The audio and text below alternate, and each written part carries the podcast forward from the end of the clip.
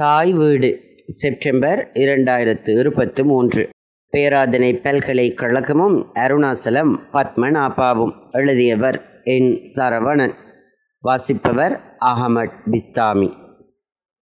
இலங்கையில் பல்கலைக்கழக உருவாக்கத்தின் பின்னணி. இலங்கையில் பல்கலைக்கழகம் அமைப்பது குறித்து ஆயிரத்து எண்ணூற்று எண்பத்தி நான்காம் ஆண்டளவில் அரசியல் அமைப்பு சபையில் பேசப்பட்ட போதும் இருபதாம் நூற்றாண்டின் ஆரம்பம் வரை அந்த உரையாடல் அடுத்த கட்டத்துக்கு நகரவில்லை என்பது உண்மை. ஆயிரத்து தொள்ளாயிரத்து ஆறாம் ஆண்டில் சேர் பொன்னம்பலம் அருணாசலம் தலைமையில் உருவாக்கப்பட்ட இலங்கை பல்கலைக்கழக சங்கம் இலங்கையில் உயர்கல்வி நிறுவனமான இலங்கை பல்கலைக்கழக கல்லூரியை சிலோன் யூனிவர்சிட்டி கொலேஜ் நிறுவுவதற்கான முதன்மை அடித்தளமாக விளங்கியது. ஆயிரத்து தொள்ளாயிரத்து இருபத்தி ஓராம் ஆண்டு ஜனவரி முதலாம் திகதி கொழும்பு தேர்ஸ்டன் வீதியில் உள்ள இன்றைய குமாரதுங்க முனிதாச மாவத்தையில் ரெஜினா வலவ எனப்படும் கட்டடத்தில் இந்த கல்லூரி ஆரம்பிக்கப்பட்டது. இது பின்னர் கொலேஜ் ஹவுஸ் என பெயரிடப்பட்டது. இந்த கொலேஜ் ஹவுஸ் லண்டன் பல்கலைக்கழகத்தின் உயர்கல்விக்கான அங்கீகாரம் பெற்ற நிறுவனமாக இருந்தது. மேலும் லண்டன் பல்கலைக்கழகத்தின் வெளிப்புற கலை, சட்டம் மற்றும் அறிவியல் பட்ட படிப்புகளை படிக்கும் வாய்ப்பு மாணவர்களுக்கு வாய்த்தது. இந்த கல்வி நிறுவனத்தின் முதல் முதல்வர் டாக்டர் ரோபர்ட் மாஸ் ஆவார். சேர்பொன்னம்பழம் Ramanathan, Sir Ponnambalam Arunachalam, Sir John Kotelawala, D R Wijewardena, DS Senanayake போன்றோர் பொருள் ரீதியிலும் பாரிய ஒத்துழைப்பை வழங்கினார்கள். டி ஆர் விஜயவர்தன தனக்கு சொந்தமான ஒரு வீட்டிற்கு சங்கவாசம் என பெயரிட்டு அதனை இங்கு கல்வி கற்கும் துறவிகளுக்கு அர்ப்பணித்தார். ஆயிரத்து தொள்ளாயிரத்து முப்பத்தி எட்டில் சர் ஐவு ஜெனிங்ஸ் அதன் அதிபரானார். நிர்வாகத்தில் அதிபருக்கு உதவுவதற்கென கொலேஜ் கவுன்சில் என்ற ஒரு சபை அமைக்கப்பட்டது. புதிய பல்கலைக்கழகத்திற்கான யாப்பை பிரித்தானிய பல்கலைக்கழக மானிய குழு மற்றும் இலங்கை பல்கலைக்கழக ஆணைக்குழு என்பவற்றின் தலைவராக இருந்த சர் வால்டர் புச்சனன் ரிடில் உருவாக்கினார். இந்த அரசியலமைப்பு ஹாங்காங் பல்கலைக்கழக யாப்பை முன்மாதிரியாக கொண்டு உருவாக்கப்பட்டதாகவும் பிரிட்டனில் உள்ள பிரிஸ்டல் மற்றும் பர்மிங்கம் பல்கலைக்கழகங்களின் நிர்வாக மாதிரியை ஒத்ததாகவும் கூறப்படுகிறது. ஆயிரத்து தொள்ளாயிரத்து முப்பதில் அரசாங்க சபையில் மீண்டும் இதற்கான சட்ட மூலம் கொண்டு வரப்பட்ட போதும் அப்போது இரண்டாம் உலகப்போர் மற்றும் மலேரியா தொற்று நோயால் அதன் நிறைவேற்றம் தாமதமானது. ஆயிரத்து தொள்ளாயிரத்து நாற்பத்தி இரண்டாம் ஆண்டு இலங்கையின் யாப்பு விவகாரம், கல்வி நிலை என்பவற்றை சீர் செய்வதற்காக இங்கிலாந்திலிருந்து ஐவு ஜெனிங்ஸ் அனுப்பப்பட்டார். பின்னர் அது ஆயிரத்து தொள்ளாயிரத்து நாற்பத்தி இரண்டாம் ஆண்டின் பல்கலைக்கழக ஆணை இலக்கம் இருபதாக அரசாங்க சபையால் நிறைவேற்றப்பட்டது. இலங்கை பல்கலைக்கழகம் கட்டுவதற்கான ஏற்பாடுகள் செய்யப்பட்டன. ஒரு பல்கலைக்கழகம் அமைப்பதற்கான இடத்தை கண்டறிந்து அதை தொடங்க ஆயிரத்து தொள்ளாயிரத்து இருபத்தி எட்டில் மாநில கவுன்சிலால் ஒரு குழு, பல்கலைக்கழக தளக்குழு நியமிக்கப்பட்டது. நிறுவப்படும் பல்கலைக்கழகம் சுயாதீனம் கொண்டதாகவும் குடியிருப்பு வசதிகளையும் கொண்டு இருக்க வேண்டும் என்றும் அரசாங்க சபை ஏற்றுக்கொண்டது. இந்த பல்கலைக்கழகத்தை கொழும்பில் நிறுவுவதா அல்லது கொழும்பிற்கு வெளியில் அமைப்பதா என்ற விவாதம் ஆரம்பமாகிய போதிலும் இறுதியில் அப்பல்கலைக்கழகத்தை கொழும்புக்கு வெளியில் ஓரிடத்தில் நிறுவுவது என தீர்மானிக்கப்பட்டது. அதன்படி கண்டியில் பேராதனை மற்றும் அருப்பல ஆகிய இரண்டு இடங்களும் முன்மொழியப்பட்டு இறுதியில் பேராதனையில் அமைப்பது என்கிற முடிவு எட்டப்பட்டது. டாக்டர் ஆண்ட்ரிஸ் நெல் மற்றும் டாக்டர் டிசி போல் பல்கலைக்கழகத்திற்கு பேராதனையில் காணி சுவீகரிப்புக்கான வேலை திட்டத்தை தயாரித்து சமர்ப்பித்தார். ஆரம்பத்தில் எழுநூறு ஏக்கர் கையகப்படுத்தப்பட்டு பின்னர் ஆயிரத்து எழுநூறு ஏக்கர் நிலப்பரப்பு என விஸ்தரிக்கப்பட்டு பின்னர் இரண்டாயிரத்தி நானூறு ஏக்கராக அது அதிகரிக்கப்பட்டது. ஒரு பெரும் தேயிலை தோட்டம் பல்கலைக்கழகமாக மாறிக்கொண்டிருந்தது. ஆனால் உரிய நேரத்தில் அது முடிக்க முடியாமல் போனமைக்கு இரு முக்கிய காரணங்கள் அமைந்தன. முதலாவது, அப்பகுதி பெருவெள்ளத்தில் மூழ்கியது. இரண்டாவது காரணம், இரண்டாம் உலகப்போர் நடந்து கொண்டிருந்தது. ஆயிரத்து தொள்ளாயிரத்து நாற்பத்தி இரண்டு ஜூலை முதலாம் திகதி இலங்கை மருத்துவக் கல்லூரியும் சிலோன் யூனிவர்சிட்டி கல்லூரி ஆகியவை இணைக்கப்பட்டு சிலோன் பல்கலைக்கழகம் உருவாக்கப்பட்டது.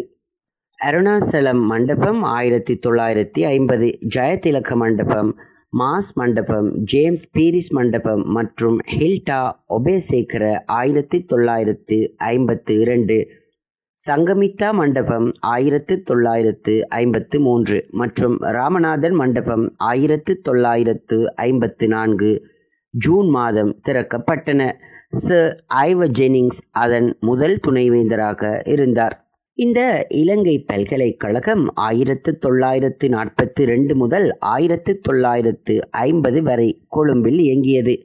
ஆயிரத்து தொள்ளாயிரத்து ஐம்பதில் இலங்கை பல்கலைக்கழகமானது பல்கலைக்கழக கட்டடங்கள், விரிவுரை மண்டபங்கள், நூலகம், விடுதிகள், உடற்பயிற்சி கூடங்கள், விளையாட்டு மைதானங்கள் இன்னும் பிற வசதிகளை நிறுவிய பின்னர் தான் ஆயிரத்து தொள்ளாயிரத்து ஐம்பத்து இரண்டில் இருந்து பேராதனையில் அதிகாரபூர்வமாக இயங்கத் தொடங்கியது. ஆயிரத்து தொள்ளாயிரத்து ஐம்பத்தி இரண்டாம் ஆண்டு கொழும்பில் இருந்து பேராதனைக்கு கொண்டு வரப்பட்ட இலங்கை பல்கலைக்கழகம் ஆயிரத்து தொள்ளாயிரத்து ஐம்பத்தி இரண்டாம் ஆண்டு அக்டோபர் ஆறாம் திகதி உத்தியோகபூர்வமாக திறக்கப்படவிருந்த போதிலும் இங்கிலாந்து அரசர் ஆறாம் ஜோர்ஜ் காலமானதால் ஆயிரத்து தொள்ளாயிரத்து ஐம்பத்தி நான்காம் ஆண்டு ஏப்ரல் மாதம் இருபதாம் திகதி இராணி எலிசபெத் மற்றும் எடின்பர்க் டியூக் ஆகியோரால் உத்தியோகபூர்வமாக திறந்து வைக்கப்பட்டது. அன்றைய தினம் பல்கலைக்கழகத்தின் திறப்பு விழாவில் பேரவையில் உரையாற்றிய எடின்பர்க் டியூக், பல்கலைக்கழகமொன்றை தொடங்குவது எளிதானது அல்ல, அதை தொடங்கிவிட்டால் அதனை எப்போதும் திறந்து வைத்திருத்தல் வேண்டும். உதாரணத்திற்கு, இரண்டாவது உலகப்போரின் போது லண்டனில் வான்வழி தாக்குதல்கள், குண்டுகள் வீழ்ந்தாலும் கடைகள் திறந்தே வைக்கப்பட்டன. அதை போலவே வழக்கத்தை விட திறந்திருக்க வேண்டும் என்றார். ஆயிரத்து தொள்ளாயிரத்து எழுபத்தி இரண்டாம் ஆண்டு இலக்கம் முதலாம் இலக்க பல்கலைக்கழக சட்டத்தின் பின்னர் இலங்கையில் உள்ள அனைத்து பல்கலைக்கழகங்களும் இலங்கை பல்கலைக்கழகம் என பெயரிடப்பட்டு அதன் பிரகாரம் இலங்கை பல்கலைக்கழகமானது பேராதனை வளாகமாக பேணப்பட்டது. ஆயிரத்து தொள்ளாயிரத்து எழுபத்தி எட்டாம் ஆண்டு பதினாறாம் இலக்க பல்கலைக்கழக சட்டத்தின்படி இலங்கையில் அப்போது இருந்த பல்கலைக்கழகங்கள் மீண்டும் தனிப்பெயர்களை கொண்ட பல்கலைக்கழகங்களாக நிறுவப்பட்டன. அதன்படி ஆயிரத்து தொள்ளாயிரத்து எழுபத்தொன்பதாம் ஆண்டு முதல் பேராதனை பல்கலைக்கழகம் என பெயரிடப்பட்டு தற்போது வரை அப்பெயரே நீடிக்கப்பட்டு வருகிறது. ஆயிரத்து தொள்ளாயிரத்து நாற்பத்தி இரண்டு முதல் ஆயிரத்து தொள்ளாயிரத்து ஐம்பத்தி இரண்டு வரை யூனிவர்சிட்டி ஆஃப் சிலோன், ஆயிரத்து தொள்ளாயிரத்து ஐம்பத்தி இரண்டு முதல் ஆயிரத்து தொள்ளாயிரத்து எழுபத்தி இரண்டு வரை யூனிவர்சிட்டி ஆஃப் சிலோன் பேராதனிய, ஆயிரத்து தொள்ளாயிரத்து எழுபத்தி ரெண்டு முதல் ஆயிரத்து தொள்ளாயிரத்து எழுபத்தி எட்டு வரை Peradeniya campus university of Sri Lanka, ஆயிரத்து தொள்ளாயிரத்து எழுபத்தெட்டு முதல் யூனிவர்சிட்டி ஆஃப் பேராதனிய. பேராதனை பல்கலைக்கழக கட்டடங்கள், விரிவுரை அரங்குகள், தங்கும் விடுதிகள், வகுப்பறைகள், நூலகங்கள், தோட்டங்கள், நீர் குளங்கள், ஏரிகள் போன்றவற்றின் ஒட்டுமொத்த வடிவமைப்பை பற்றி பல்கலைக்கழகத்தின் முதலாவது வேந்தரான கலாநிதி ஐவர் ஜெனிங்ஸ் கூறும்போது, உலகில் எந்த பல்கலைக்கழகத்திலும் இப்படி ஒரு அமைப்பை கொண்டதாக இல்லை. No university in the world have a such a setting என்று குறிப்பிட்டார். இப்பல்கலைக்கழகத்தின் கட்டடத்திற்கு பணம் வழங்கியவர்கள், புத்தகங்களை வழங்கியவர்களின் பட்டியல் என்பவற்றை ஏப்ரல் இருபது ஆயிரத்து தொள்ளாயிரத்து ஐம்பத்தி நான்கில் வெளியிடப்பட்ட நினைவு நூலிலும், ஆயிரத்து தொள்ளாயிரத்து தொண்ணூற்றி இரண்டில் பல்கலைக்கழக திறப்பு விழாவுக்காக வெளியிடப்பட்ட நூலிலும் குறிப்பிடப்பட்டுள்ளது.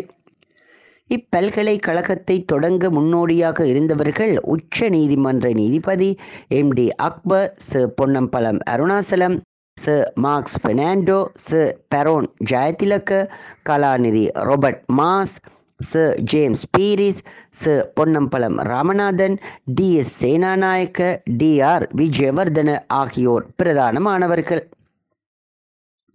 இவர்கள் தங்களின் தனிப்பட்ட செல்வத்தை நன்கொடையாக அளித்தமை இந்த பல்கலைக்கழகத்தை இன மத வகுப்பு பேதமின்றி ஒற்றுமையுடன் உருவாக்கியமையானது அன்றைய இன நல்லிணக்கத்தையும் பிரதிபலிக்கிறது. அதுவரை பட்டப்படிப்புக்காக வெளிநாடுகளையே நம்பியிருந்த காலம் இதன் மூலம் முடிவுக்கு வந்தது. பத்மநாபாவும் வில்லியம் டிக்வியும் பேராதனை பல்கலைக்கழகத்தை உருவாக்குவதற்காக பிரித்தானிய முடியிடம் கோரிக்கை விடுத்தவர்களில் Ponnambalam Arunachalam, Ponnambalam Ramanathan, D R Wijewardena, Marcus Fernando, James Peiris, D B Jayatilaka போன்ற அறிஞர்கள் முக்கியமானவர்கள். இந்த நூலகத்துக்கான முதல் ஆரம்ப நூல்களை வழங்கியவர் சேர் பொன்னம்பலம் அருணாசலம். சேர் பொன்னம்பலம் அருணாசலம் ஆயிரத்தி தொள்ளாயிரத்து இருபத்தி நாலில் மறைந்தார். அவருக்கு முன்னரே ஆயிரத்தி தொள்ளாயிரத்து இருபத்தோராம் ஆண்டு அவரது மூத்த புதல்வன் பத்மநாபா இங்கிலாந்தில் மறைந்தார். பத்மநாபாவின் நூலகத்தில் சேகரிக்கப்பட்டிருந்த நூல்களின் தொகுப்பே இலங்கை பல்கலைக்கழகத்துக்கான முதல் நன்கொடையாக வழங்கப்பட்டது. நன்கொடையாக வழங்கப்பட்ட மொத்த புத்தகங்களின் எண்ணிக்கை ஆயிரத்து நாநூற்று இருபத்தொன்று. இந்த நூலகம் இலங்கையின் மிகச்சிறந்த நூலகமாக பிற்காலத்தில் அமைவதற்கு அடித்தளமாகவும் இந்த அதிர்ஷ்டகரமான நன்கொடை நூல்கள் அமைந்தன.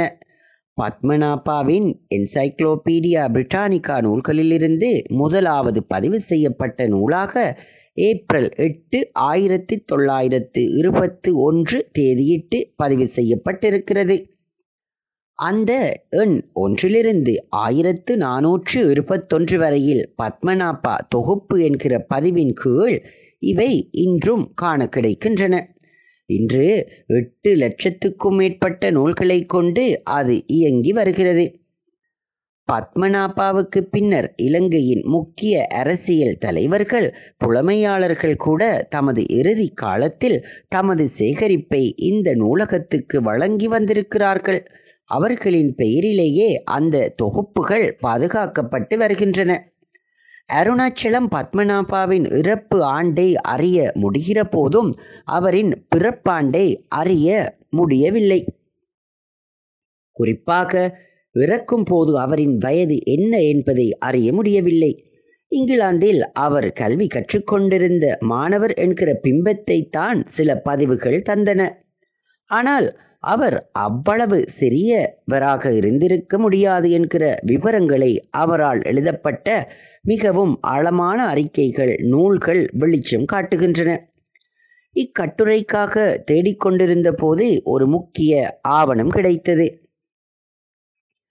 ஆயிரத்து தொள்ளாயிரத்து எட்டாம் ஆண்டு வெளியான சிலோன் நேஷனல் ரிவ்யூ சஞ்சிகையில் நம்பர் சிக்ஸ் அவர் அரசாங்க சபையின் சீர்திருத்தம் reform of the Ceylon legislative council என்கிற ஒரு விரிவான கட்டுரையை எழுதியிருக்கிறார். வில்லியம் டிக்வி ஆயிரத்தி எண்ணூற்று எழுபத்தேழாம் ஆண்டு இலங்கைக்கான அரசியல் சீர்திருத்தம் எவ்வாறு அமைய வேண்டும் என்பது குறித்து எழுதிய கட்டுரையையும் அக்கட்டுரை பற்றிய விரிவான அறிமுகத்தையும் பத்மநாபா செய்திருக்கிறார்.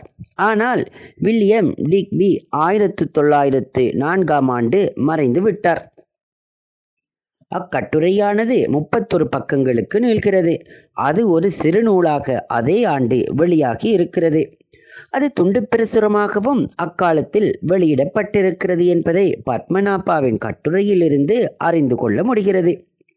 பத்மநாபா இக்கட்டுரையை வில்லியம் டிக்வி மறைந்த அதே ஆயிரத்து தொள்ளாயிரத்து நான்காம் ஆண்டு ஒரு துண்டு பிரசுரமாக வெளியிட்டிருக்கிறார்.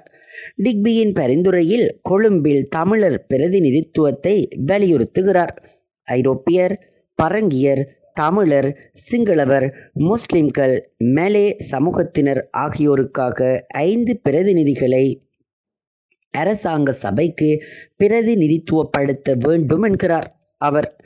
இதற்கு நாற்பது ஆண்டுகளுக்கு பின்னர் ஆயிரத்து தொள்ளாயிரத்து பத்தொன்பதில் இலங்கை தேசிய காங்கிரஸ் சிலோன் நேஷனல் காங்கிரஸ் அமைக்கப்பட்ட வேளை சேர் பொன்னம்பலம் அருணாசலம் இதே தமிழர் பிரதிநிதித்துவ கோரிக்கையை முன்வைத்து உடன்பாடு செய்து கொண்டதும் பின்னர் அவர் ஏமாற்றப்பட்டதும் இலங்கை தேசிய காங்கிரஸிலிருந்து அவர் வெளியேறியதும் வரலாறு என்பதை அறிவீர்கள். டிக்வி இந்த கோரிக்கையை ஆயிரத்து எண்ணூற்று எழுபத்து ஏழிலேயே வைத்துவிட்டார் என்பதையும் ஆயிரத்து தொள்ளாயிரத்து எட்டிலேயே பத்மநாபா அதனை ஆதரித்து பணியாற்றியிருக்கிறார் என்பதையும் சுருக்கமாக இங்கே பதிவு செய்ய வேண்டியிருக்கிறது. அது மட்டுமன்றி இங்கிலாந்தில் பத்மநாபா வசித்திருந்த காலத்தில் அங்கே அரசு செயலாளராக இருந்த மெல்னு பிரபுவை சந்தித்து இலங்கையின் அரசியல் சீர்திருத்த நிலை குறித்து உரையாடும்படி இலங்கையிலிருந்து தந்தை அருணாச்சலத்தால் வலியுறுத்தப்பட்டிருக்கிறார். இக்கட்டுரையில் உள்ள விரிவான விவரங்களை கொண்ட அரசியல் சீர்திருத்த பரிந்துரைகளை பார்க்கும் போது பத்மநாபா இலங்கை அரசியலில் தீவிர ஈடுபாடும் ஆழமான அரசியல் சிந்தனையும் கொண்ட ஒருவர் என்பதை உறுதி செய்து கொள்ள முடிகிறது. துரதிர்ஷ்டவசமாக பத்மநாபாவின் அரசியல் பாத்திரம் என்ன, மேலதிகமான அவரின் அரசியல் பங்கு என்பவற்றை அறிந்து கொள்ள இயலாமல் போயிருக்கிறது. கேட் முதலியார் குமார் சுவாமியின் குடும்பத்தைச் சேர்ந்த ஐவர் அரசாங்க சபையில் அங்கம் வகித்தார்கள். அவரின் மருமகன் எதிர்மன்னசிங்க முதலியார், மகன் சு குமாரசுவாமி, பேரன்கள் பொன் ராமநாதன், பொன் குமாரசுவாமி, பொன் அருணாச்சலம் ஆகியோரை குறிப்பிடலாம். இவர்கள் வழியில் பத்மநாபாவும் சமூக அரசியல் ஈடுபாடு கொண்டவராக ஆகியிருக்கிறார் என்று உணரலாம். குமாரசுவாமி பரம்பரையில் முற்போக்கான வரலாற்று பாத்திரத்தை ஆற்றியவராக கருதப்படுபவர் சர் பொன்னம்பலம் அருணாசலம். அவர் மீது சாதிய, வர்க்க, இனத்துவ சார்பு குற்றச்சாட்டுக்களை வைக்க முடிவதில்லை. அவருக்கு எட்டு பிள்ளைகள், மூன்று மகன்களும் ஐந்து மகள்களும். இவர்களில் மூத்தவர் தான் பத்மநாபா. அருணாச்சலம் மறைவதற்கு முன்னரே தனது இளம் வயதில் இங்கிலாந்தில் மரணமானார் பத்மநாபா. பத்மநாபாவின் இறப்பு இன்று வரை மர்மமாகவே இருக்கிறது. அது மட்டுமல்ல, பத்மநாபா பற்றிய விவரங்களும் மிக குறைவாகவே உள்ளன. அவரை பற்றி தேடுவதில் பலரும் களைத்து விட்டார்கள் என்பதை அறிய முடிகிறது. அவர் பற்றியும் அவருக்கு என்ன நேர்ந்தது என்பது பற்றியும் திட்டமிட்டுத்தான் தகவல்கள் மறைக்கப்பட்டு வருகின்றனவா என்கிற சந்தேகமும் கூட எழுகிறது. ஒரு சிங்கள புலமையாளர் என்னோடு அவரை பற்றிய விவரங்களை பகிர்ந்த போதுதான் அப்படிப்பட்ட ஆளுமை பற்றி மேலதிகமாக அறிந்து கொள்ள தூண்டிற்று. பத்மநாபா இங்கிலாந்தில் அங்குள்ள பெண் ஒருவருடன் பொழுதை கழித்து வந்ததாகவும், இதனால் கவலையடைந்த பத்மநாபாவின் தந்தை பொன்னம்பலம் அருணாசலம் தனது மகனை மீட்டு இலங்கைக்கு அழைத்து வருவதற்காக இங்கிலாந்து சென்றதாகவும், ஆனால் துரதிர்ஷ்டவசமாக அவர் தனது மகனின் உயிரற்ற உடலைத்தான் அங்கே பார்க்க முடிந்தது என்றும், தந்தையின் வருகை கிட்டிய வேளை அதற்குள் தன்னை மாய்த்து கொண்டார் என்றும் கதையுண்டு. அப்புலமையாளர் என்னிடம் இந்த தகவலை பகிர்ந்த போது இத்தகவலின் நம்பகத்தன்மை பற்றி ஆராய பல மாதங்களாக முயன்றும் அம்முயற்சி வெற்றி பெறவில்லை. ஆனாலும் அவரை பற்றி கிடைத்த சில முக்கிய விவரங்களை பதிவு செய்ய வேண்டும் என்று தோன்றிற்று. தமிழில் பத்மநாபா பற்றி எங்கும் பதிவு செய்யப்பட்டதாக அறிந்ததில்லை. பேராதனை பல்கலைக்கழக நூலகம் இலங்கையில் ஆயிரத்து எண்ணூற்று எண்பத்து ஆறு கொண்டு வரப்பட்ட அச்சு பதிப்பு பற்றிய சட்டம் ஆயிரத்து தொள்ளாயிரத்து ஐம்பத்தி இரண்டாம் ஆண்டு திருத்தப்பட்டது. அதன் பிரகாரம் இலங்கையில் வெளியிடப்படும் பதிப்புகளின் நான்கு பிரதிகள் தேசிய சுவடிக்கூட திணைக்களத்திடம் ஒப்படைக்க வேண்டும். அந்த நான்கு பிரதிகளில் ஒன்று தேசிய நூலகத்திலும், இன்னொன்று தேசிய நூதன சாலையிலும், மற்றது பேராதனை நூலகத்திலும், அடுத்தது ருகுணு பல்கலைக்கழகத்திடமும் ஒப்படைக்கப்பட்டு பாதுகாக்கப்படுகிறது. துரதிர்ஷ்டவசமாக இன்று பலர் அந்த சட்டத்தை மதிப்பதில்லை. எனவே இலங்கையில் பதிப்பிக்கப்படும் நூல்கள், சஞ்சிகைகள் என்பன முழுமையாக தேசிய ரீதியில் பாதுகாக்கப்படுவதற்கான வாய்ப்பை இழக்கின்றனர். இதனை பேராதனை பல்கலைக்கழக நூலகத்திற்கு என்னுடைய நூல்களை நேரடியாக வழங்கிவிட்டு நூலகர்களுடன் கலந்துரையாடிய போது அவர்கள் வெளியிட்ட விசனம், இலங்கையின் பல்கலைக்கழகத்தின் வரலாற்றை விட இந்த நூலகத்தின் வரலாறு பழமையானது என்பதையும் இங்கே குறிப்பிட வேண்டும். இன்று அந்த நூலகத்தின் பிரதான நூலகராக இருப்பவர் ஒரு தமிழர், கலாநிதி மகேஸ்வரன் அவர்கள் ஒரு சிறந்த நூலகர் ஆவார். அந்த உலகத்தில் மிக அரிதான வேறெங்கும் இல்லாத இலங்கையின் முக்கிய பண்டைய ஓலை சுவடிகள் உள்ளன. மகாவம்சத்தின் முழுமையான பழைய மூல ஓலைச்சுவடியும் இங்கேதான் பாதுகாக்கப்பட்டு வருகின்றன. கடந்த ஜூன் மாதம் உலக மரபுரிமையாக அங்கு இருக்கும் மகாவம்ச பிரதிகள் அறிவிக்கப்பட்ட பின்னர் அந்த மகாவம்ச ஓலைச்சுவடிகள் இரும்பு பெட்டிகளுக்குள் வைக்கப்பட்டு அதற்கென்று ஒரு தனி அறையில் பாதுகாப்பு படையின் பந்தோபஸ்துடன் பேணப்பட்டு வருவதை அங்கு சென்றிருந்த போது அறிந்து கொள்ள முடிந்தது. துரதிர்ஷ்டவசமாக இந்த நூலகத்தில் சுமார் மூன்று வீதம் கூட தமிழ் நூல்கள் ஆவணங்கள் இருக்க வாய்ப்பு இல்லை என்பதை அங்கே சென்று பார்த்தபோது உணர முடிந்தது. இந்த நிலைமை அங்கு மட்டுமல்ல, இலங்கையின் தேசிய ஆவண நிறுவனங்களாக கருதப்படுகிற பிரதான நிறுவனங்களான தேசிய சுவடிக்கூடம், கொழும்பு நூதன சாலை நூலகம், தேசிய நூலகம் உட்பட இன்ன பிற நிறுவனங்களையும் குறிப்பிடலாம்.